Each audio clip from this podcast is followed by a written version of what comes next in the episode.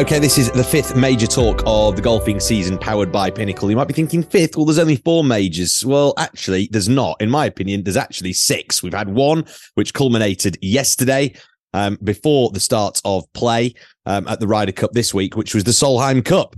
And we're going to talk to our very own Sophie Walker, who's with us on the podcast, who was there at uh, Finca and also Bryan Nicholson, who is a resident now on Major Talk here with the Pinnacle podcast, and myself, James Gregg, as well. Of course, we're going to be talking all about the Ryder Cup because that is what is coming up. That is what we're previewing. That is where you can find a bit of value, hopefully, over the course of the next half an hour or so on this podcast. Uh, but Sophie Walker, you have just returned from Spain, um, a magnificent retaining of the Solheim Cup for Team Europe that atmosphere was absolutely electric. And I mean, we were just saying just before we press record on this podcast that there is no difference at all between the Solheim Cup and the Ryder Cup in terms of drama, in terms of quality golf, in terms of excitement and what it delivers and what it means to the players. How was it? Just how was being there? Because it must have, I was so jealous that you were there yesterday. Well, I have to apologise for everyone that's listening. I don't have much of a voice right now. it was unbelievable. It, it, it, felt like Europe had lost the Solheim Cup on Friday morning. They got whitewashed 4 0, and then, then the comeback came and they just kept climbing back up that mountain. And it looked on Sunday, looked decent. Then here we go. And then the Americans on the back nine turned it round. And I'm writing all my USA, you know, winning lines yeah. And next thing you know, it, it switches again. Caroline Hedwall birdies five of the last six, and Carlota Ciganda, the Spaniard, brings it home with a couple of birdies coming in. And yeah, it, she it was, was great. she was great all week, wasn't she? Yeah, it was just phenomenal. And and some of the stuff that I learned at the Solheim, I'm going to bring into this podcast. One thing, a lot of when I work with some of the American team, um, NBC, they said how hard it is to be an American rookie on European soil. That was a big one that they were saying. That they were also um, talking about the fact that Carlota Ciganda went 4 0, the Spaniard went 4 0. So the, the, the passion, you, you can clearly see those team players. There was also players that were willing to run through a wall for Suzanne Pettersen and played all five matches. Now, with Marco Simone, we're all saying there's no way anybody will play five matches. Finca Cortesin was exactly the same terrain. It was a golf cart course, canyons, hills, very long, but three players on the European team played all five. So I think th- there's lessons to be learned from from a Solheim moving into a Ryder Cup in terms of what we're going to talk about today? I think so. I think so. Um, next year we will do a Solheim Cup podcast, or the next time it comes around, because it's absolutely well worth talking about. It's well worth getting into the nitty gritty and previewing it in the same way that we are doing with the Ryder Cup.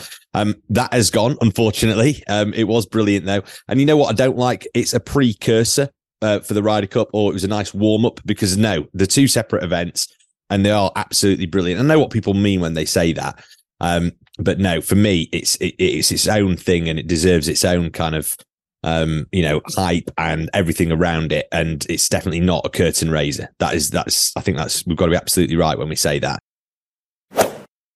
So, um, headed to Italy. I'm headed there tomorrow. Sophie, you're also headed there. Um, probably in a few hours. You've not had very long at home. Uh, Bryan, you'll be watching with keen interest as well. Uh, just before we get going, I should stuck just at home. Stuck, stuck, at home again. stuck, stuck, at home, but you're soaking it on the home, TV, yeah. mate. And actually, yeah, yeah. having been to a Ryder Cup before, um, I do think, and Sophie, you might back me up on this. Just give me a nod if you do or you don't. But actually, you see way more golf watching on the TV. You actually see, you soak it up. If you've got a monitor to watch some of the different holes and action going on, if you're stuck with one group, you don't really get a massive feel for what's happening. You might see a bit of red or blue on the board.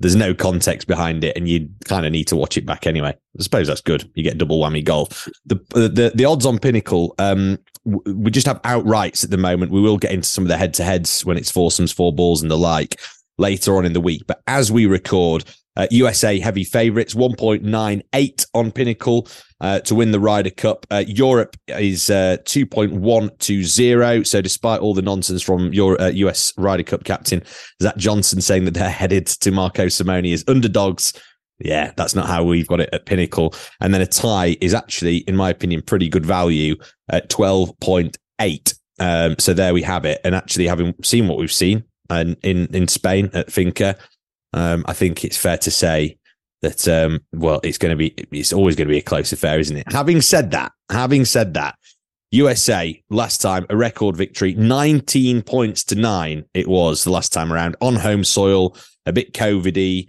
a European team in transition. Um, but Bryan, um, how have you? What are your initial thoughts when you're looking at this week? What are you looking for the most with some of your models that you've got?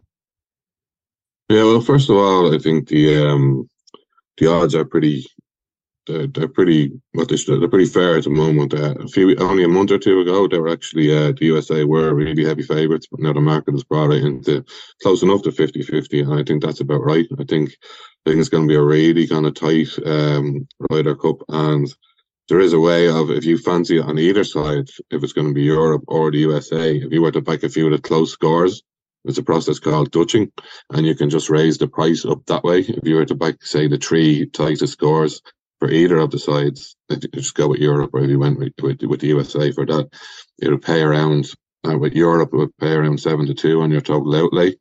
So that would be instead of the whatever they are now, 2.12. So there's quite a bit of value in that if you do fancy a tight kind of game. And yeah, that's kind of a good angle that we look at in, in the kind of the correct score market. Um, I can't really see any advantage to either side if you're looking at the course fit. I think it's a course that just kind of suits everybody. More strategic kind of course. Although I was looking at it, I was researching the course there a bit, and some of the bigger drivers can take take some of the corners off the dog legs or take some of the fairway bunkers out of play and be coming in with um, shorter irons or whatever and there's obviously a lot of risk reward. There's a short par four, it's a long par five. Now I think it was actually reduced from a par. There was going to be a par seventy two at one stage, I think, but now there's a 525 um, yard par four. I think that's number eight. I think that is. Yes, it is. Yeah. Or yeah, number eight. And yeah, I just I don't think there's any sort of an edge to be found in terms of course fit for either side. Maybe in the four balls and the foursomes if you're if you're backing that in play. Maybe stick with um, the European side and the the foursomes, maybe go with the, the USA and the four balls. Although in saying that again, it looks like we might be seeing uh, Collin Morikawa with Max Homa. I mean, those two would be absolutely brilliant in either format. So, and then you got you got Xander and Cantlay, and you wouldn't want to be coming up against them either, would you? no, exactly. They they are they are formed a formidable partnership, and obviously the US Ryder Cup team and sort of President's Cup Cup team. You could say Team yeah, USA overall they obviously have that opportunity to gel with with each other in that kind of environment, albeit against a usually slightly weaker international side, as we saw last year, and we're probably going to see next year in Canada. Um, Sophie, I don't know what you've been hearing murmurs about Marco Simone in terms of the course setup, but when I was at Wentworth last week, um, chatting to a couple of the caddies who'd been out there for the little pre warm up the Monday of Wentworth with the European Ryder Cup team, they were saying it was set up brutally with long, long, thick rough each side of every single fairway, knee high, um, narrow landing points all the way up. You know, not talking favouring the longer hitters, wider at 300 yards and that kind of thing, which we've seen, you know, years and years gone by. Um, I just can't really work out what that suits and who that suits more. So give us a little bit of your insight into that. Yeah, right. I've heard the same and, and the sense that the ropes aren't against the fairways, they're further out. So it's not like the fans will be able to trample all that rough down. By all accounts, it's somebody that is long but also straight off the tee. Whereas in Paris at the Golf National, it was more about accuracy. Here it's it's got to be long and straight as well. So you've you've got to be looking at good drivers of the golf ball, which is one of the reasons that Love, well, Ludwig Aberg, Ludwig Aberg, however you want to say, got the nod because currently on the PGA Tour, even though he's been there such a short time, he's leading that like total driving. Mm. So that that would be something that you uh, have got to look in. Also, that's other than being Scotty Scheffler's friend, that's probably why Sam Burns got a nod also yeah. in the Americans American team, and why the likes of a Bryson DeChambeau wouldn't, because you've you've got to be pretty long and pretty straight. They set up courses, they always say, to suit a certain side. But yeah. most of the European players play on the PGA Tour now, so I, I, I can't really see that. There are the sense that um, Højgaard, Nicolai Højgaard has won around Marco Simone, so you can go on to the DP World um, website and check on who's played well around there. And in terms of course setup, that's normally played in the in the summertime as well. And when we looked at it, comparing it to Paris last time when it was in Europe, in Europe, those players that played the French Open well played the Ryder Cup well. So you want to be looking at that at the same time. Yeah, absolutely. And actually, if you look at that, you've got Bobby McIntyre, obviously Ryder Cup rookie, one of four in European team, who's also won around that golf course. It's a course that actually we have been familiar with for the last few years with the Italian Open there. The other one, obviously, uh, winner around there being uh, Adrian Meronk, who missed out. But hey, hey, we're not going to be talking about him this week. But that's um, it's obviously a blueprint, isn't it? In terms of actually, it, it obviously helps, doesn't it? Having it on a golf course that a lot of these guys are familiar with. Fitzpatrick actually lost in a playoff to Robert McIntyre last year. Um, you look at Sepp Straka, great driver of the golf ball. We all know about Jon Rahm when he's on song. Rory, he's driven it absolutely fantastically for the best part of 18 months. So you, you, could say that you know maybe it does suit the uh, the European team a little bit more, but absolutely, Sophie, I think that you know, and I'll bring Bryan in, in again on this is that in years gone by, and we're talking twenty years or so ago, when the Belfry, for example, was hosting the Ryder Cup, they would have it set up familiar for those European players. You knew what the European players had because they were playing predominantly on the European tour. And the US team, I mean, bomb and gouge, you know, these long bombers, you can't keep it on the short grass and that kind of stuff. So actually, I think that that gap has narrowed slightly. Um, also, what has narrowed the gap was the captain's picks, wasn't it? You alluded it to it a little bit there, Sophie. Obviously, Sam Burns getting the nod for uh, Zach Johnson's side, Brooks Koepka, who only narrowly missed out on automatic qualification, but obviously, as we all know, uh, despite barely playing in any qualifying tournaments, just the majors. And obviously, that major win at the USPGA really helped. Uh, Collin Morikawa, Rickie Fowler, um, who you can't really argue with Rickie Fowler because his form has been really good over the last 12 months. Jordan Spieth, questions perhaps, but again, being fairly solid and consistent. And obviously, the glaring one was Justin Thomas in terms of um, the fact that he missed out on the PGA Tour playoffs and he barely had anything to shout about all season long. Having said that, good result a couple of weeks back at the uh, Fortinet Championship up in California. So actually, I think you know when you if you'd have asked us twelve months ago, if we'd have recorded this a year with one year to go, for example, we'd have probably been saying, "Hmm, doesn't look good for Luke Donald and what he's got on his plate." But I feel that that has narrowed the gap. Bryan, would you say that is that is that something that your modelling showing?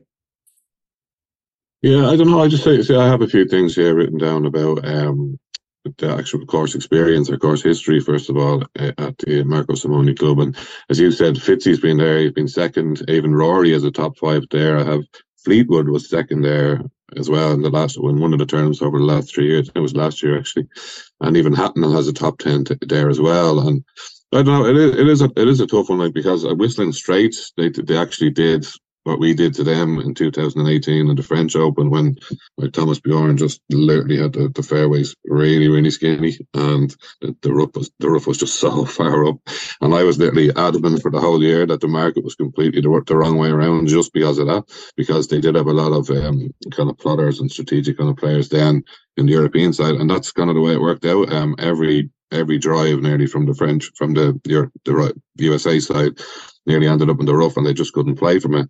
Whereas at Whistling Straits, the bomb and gouge kind of style was there, that the rough down and all the big hitters, and they really had a, a, big advantage on us, on the Europeans then, and obviously the big record kind of win there. Like, so I don't know, I was like, I, I kind of actually see a lot of similarities in Marco Simone with the Golf National, actually, just in the aesthetics, the kind of wispy rough for the errant on the outside and the mounding, even the mounding around the greens and that. And then Another course will be similar to that would be the 2010 course at Celtic Manor as well. So you can look at you can look at loads of different angles and but um as you were saying earlier, I think yeah, Aberg prob Sophie was saying that yeah, I think Aberg probably got onto the radar at the start because of Ed, Edoardo Molinari. He's doing the data analytics for, as one of the vice captains on the European mm-hmm. side. And Aberg was yeah, he was leading the strokes gained off the tee stats since he turned pro until I think the, the picks, and he was ahead of McIlroy and Scheffler. So that's probably what put him onto the radar in the first place. But then fair play to him, he went on and he won at what's actually a very tight course in Crans. So you know, you wouldn't be surprised to see him. You know, my only issue about him is obviously he wouldn't have been in any sort of environment like that before with the pressure he's going to feel. Maybe he'll love it, maybe he won't. It remains to be seen, I suppose. I think, yeah, yeah go on, Sophie. Sorry, yeah, just just on that that comment and the, the comparison in the women's game with Aberg is Rose Zhang, and she had a really poor Solheim Cup, and there was that thought of, is this different here? And it is. It, yeah. it really is. There is nothing quite like stepping out Europe against America, and I can't see, even just from looking on last week, I can't see Luke Donald making the same mistakes as what we saw a little bit at times in the Solheim Cup. I can't see Ludwig going out second in singles.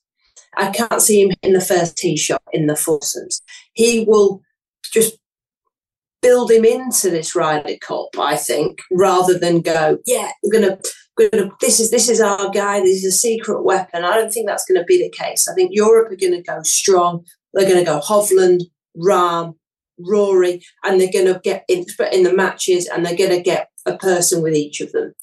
And they're going to be their leaders. And, and that's what Europe need to do. Rory was incredibly disappointed with his performance at Whistling Straits.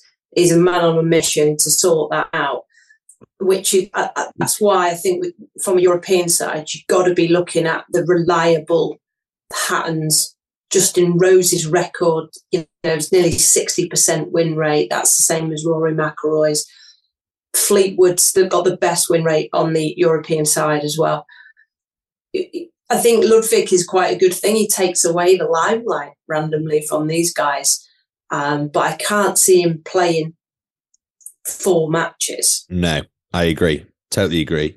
I think one thing that Luke Go on, go on, Bryan. I was just a great. You'd be a great weapon in the in the four balls rather than the foursomes. I think you know. I think anybody would want to play with Aberg in the four balls. You know what I mean? The thing is with that, isn't it? And this is always that conundrum. It's a great way to blood in a rookie because you can kind of cling on to the coattails of an experienced on fire Rory McIlroy or Jon Rahm in many ways, can't you? You can just piggyback their good play. And if you chip in a couple of times, you know, with with you know a hard hole or whatever it may be, or your hole along important putt, um, you know, you can feel like you're in then, aren't you? It just takes one or two things, as we all know in the game of golf, it just takes one or two holes for things to turn for you. On the flip side of that, and I'm just completely contradicting myself here, and this is a little bit of a insight into how the minds of Luke Donald and Zach Johnson must have been working over the last few months. But you then go, okay, great chance to blood the rookies, etc. But then you go, well, you can have Xander Schauffele partnering Patrick Cantlay, and then you can have JT and Spieth perhaps. And, you know, goodness, they're good in four balls and they've got good records. And, and actually, then you think, actually, I probably do need my strong, strong guys out there just to try and get some points on the board.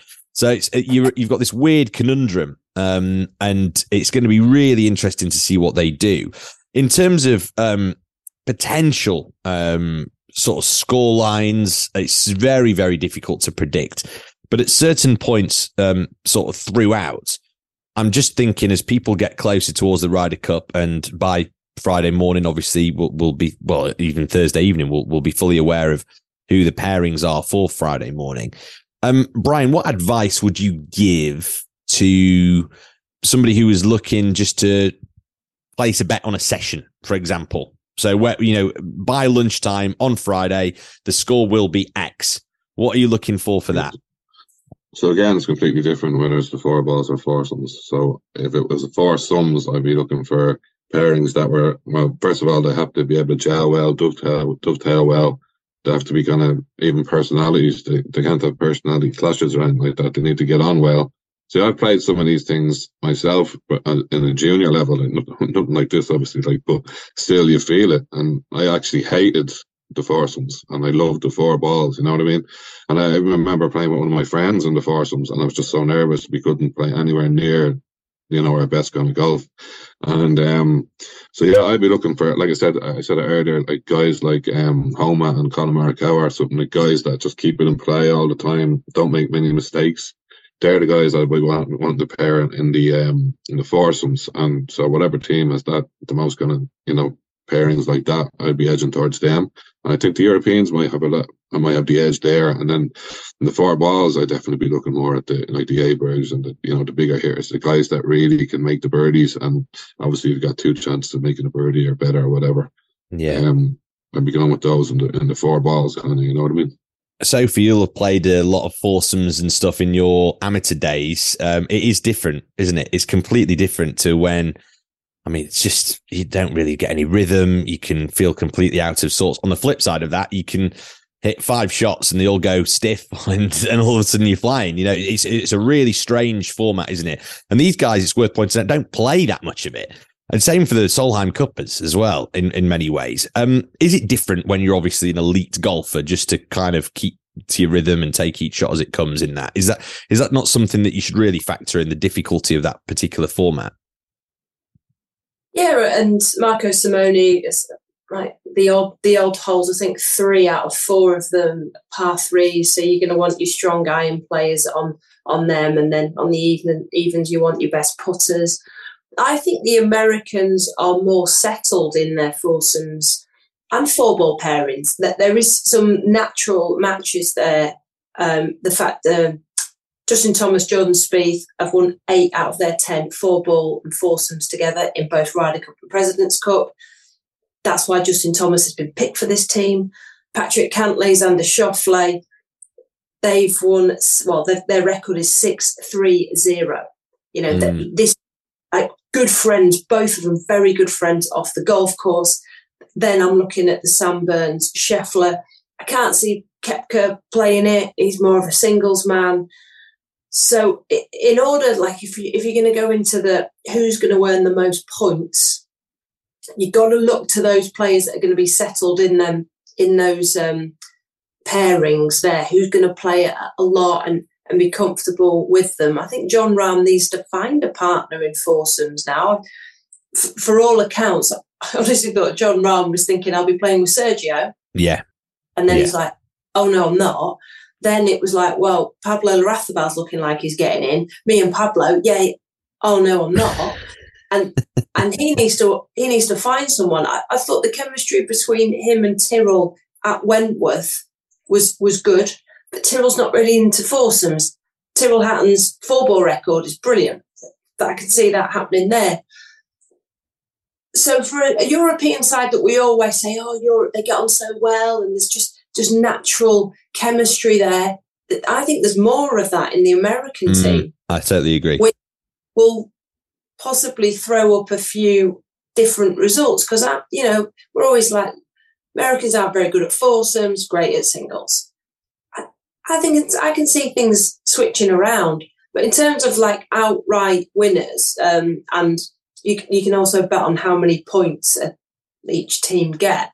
So eight of the last 11 Ryder Cups, uh, sorry, what I've got here, there's about a five point, that was it, seven out of the last nine Ryder Cups. The final score has been a five point gap or more. That's that's drummings at times. Mm, so yeah. you, you've got to be like we're saying, oh, I think it's going to be really close, but I hmm. mean, stats say it it might not be, but we don't know which side it's going to go. And also, you come to Europe, the Americans haven't won here since 1993. Like it's it's a huge achievement for them to come here and win. So yes, they're favourites in the bookies, but because it's home soil, it all levels out again.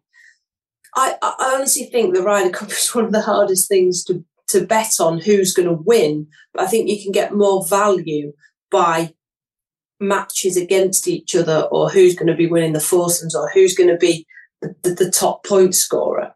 Yeah, Certainly, I absolutely agree. I mean, the fact that we have pretty much guaranteed, and we we know we're going to see a JT and Spieth partnership at some stage, perhaps even both days, maybe even all four sessions. Who knows? Um, the only thing that might scupper that is, like you say, the terrain of the golf course, and then the Xander Schauffele Patrick Cantlay. The fact that you can do that with Team USA is, um, well, it's not something that has happened very often in the last thirty years. So that thirty year uh, winless uh, Ryder Cup, you know, hoodoo that they've got. Uh, the the Americans in on European soil is kind of a little bit irrelevant because it's a different entity to what it was when, for example, Mickelson and Tiger were being paired together, which, as we all know, was a total disaster, despite the fact that they were by far and away the best two golfers in the world at the time when that happened. That's um, kind of what I was alluding to earlier. You know what I mean? Guys that don't gel, just personality clashes that just doesn't work in, in doubles. You know what I mean? Yeah. But a double, uh, one match I would I wouldn't mind seeing actually would be something like um, Hatton and Rahm versus Harman, uh, uh, Harman and Koepka, something like that. That'd be a yeah. right feisty match. It would. They've been rumored to be played together in the practice, Harman and Brooks Koepka actually. So. And you can kind of see that, that can't you? You can see that. Um, Harman's a very gritty character, as we as yeah. we as we know. He'll be a he'll be a nightmare, I think, actually, for, from a European perspective. Um, Brooks Koepka's knee looks a lot better than you know, a lot, but but walking up and down them them slopes, I can't I, yeah. I can't see them wanting to to risk that all the time. I think he'll play four ball. I, I do think he'll play four ball. And obviously, he's, he's unbeaten in singles, so bet on Koepka to win his singles match. well, yeah, exactly. I'm, I'm, intrigued. I'm intrigued to see the actual parents now. Uh, when did it come out? Actually, they'll announce them at the opening ceremony. Session. Yeah, Thursday night. They, uh, yeah, the first session. Yeah. So that's uh, just a, that'll be just a force instead of announced, won't? Yeah. Yeah, just the them. It's always it's always kind of it's how they round off the opening ceremony usually, yeah, really unless they're mixing it up. So that'll be uh, that'll be interesting. I know that for for both of you who obviously come onto this podcast every single time, having done plenty of homework and research, and obviously Sophie, you've been preparing for more commentary this week in Rome. Brian, obviously you've got the models, and you're always looking at loads of quirky different bits and pieces. I, I'm just going to kind of end it really because this is the Ryder Cup um, and when we talk about the Ryder Cup, we talk all about the immeasurables. We talked about Ian Poulter years and years ago. And for whatever reason, that bloke, whatever form he was in, whatever lack of talent he was perceived to have had, was coming in and you just knew he was going to deliver the postman, always there with the point at the end. He'd always come good. Obviously, we all know about Medinah it's the immeasurables. And I know that you two will hate that because you like to have things a little bit, you know, measured. You want to give some fact and rhyme and reason behind it.